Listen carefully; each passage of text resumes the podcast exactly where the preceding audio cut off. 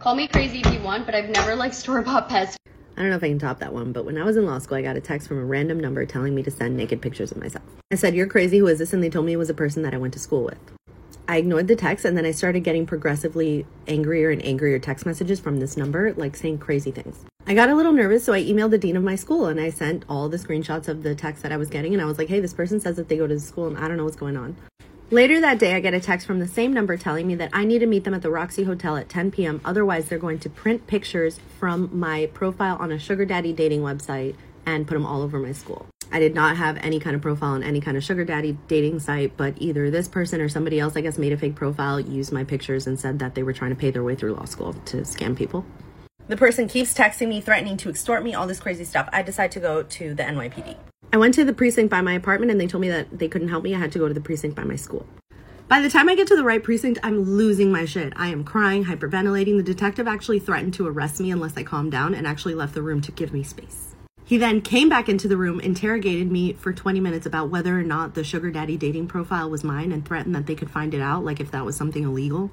I made the terrible mistake of asking the detective if he had a daughter, and he got furious and left after like 45 minutes of sitting in this room alone and not knowing what's going on, another detective finally came in and I got to explain what was going on.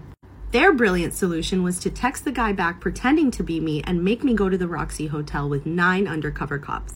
Because me walking into a hotel with nine guys behind me is totally normal. I begged them. I was like, please, this cannot be a good idea. But what do I know?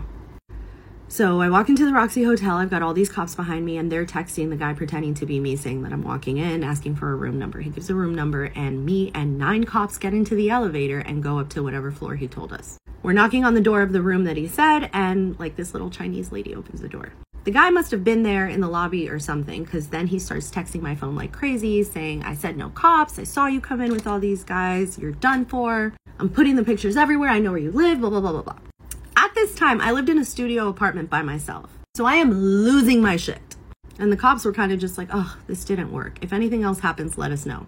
They wouldn't even drive me home because I lived outside of where their precinct was. They told me that they couldn't track the phone number because it came from an app that was based in Canada. And that there was nothing else that they could do for me, but if anything happened to me, to come back. But if I got raped, make sure I get a rape kit first because without the rape kit, they can't help me. So I go home, I email my dean, and I tell him what's happening again. This time, because I mentioned the NYPD, I guess he all of a sudden decides to pay attention. He invites me to come into the school and have a meeting and explain what's going on.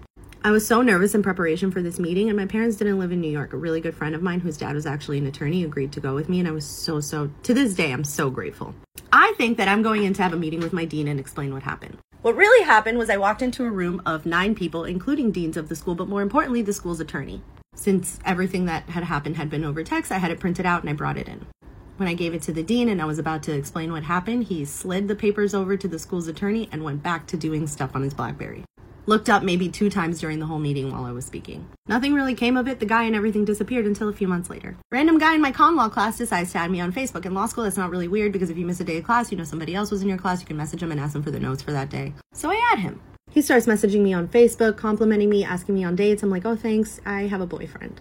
The guy was so persistent that I ended up like showing my friends. I was like, this is really weird. This guy just won't quit. And they're like, ah, maybe you should tell the school. One day, as I'm walking out of school, I see the guy sitting in these chairs by the entrance and he holds up his phone to me and calls out his name. He's like trying to show me his phone screen. I couldn't see what was actually on his phone screen because he was playing music and the music box was like blocking it off. So I just kind of eh, and walked out. Later that day, he sends me a screenshot of the screensaver of his phone on Facebook, and it's my Facebook profile picture that he made the background of his phone. And he's like, The best part of my day is unlocking my phone and seeing your face.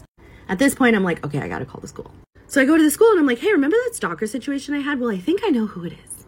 Either that or I'm just the unluckiest person.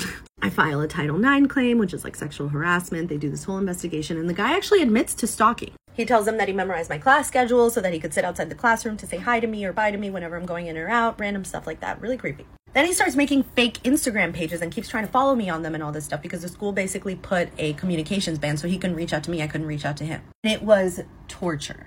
Like literally on every social media account i'm just getting all these requests from all these random accounts and all of them have names on them like please i'm sorry please talk to me forgive me. Mind you i don't know this guy. I've never spoken to him in person. I've only ever seen him like across the room in a classroom To this day, I still can't prove the correlation between him and the first guy or the fact that they're the same person. For the sake of my sanity, I tell myself they're the same person, and I do truly believe that they are the same person because lightning cannot strike twice. But yeah, after everything, the school basically asked me what I wanted to do, and I was like, I'm not trying to ruin this guy's life, but I do want to go to school in peace. They decided to suspend him while I was in school still, and then they let him back in as soon as I graduated. So when I went to go study for the bar exam and I went to my school's library, guess who was the first face I saw when I walked into school? Never went back there. And that is why I deliberately ignore comments that ask me where I went to law school because I am not trying to promote those people. Almost as crazy as not liking store bought pesto. Almost. Short Cast Club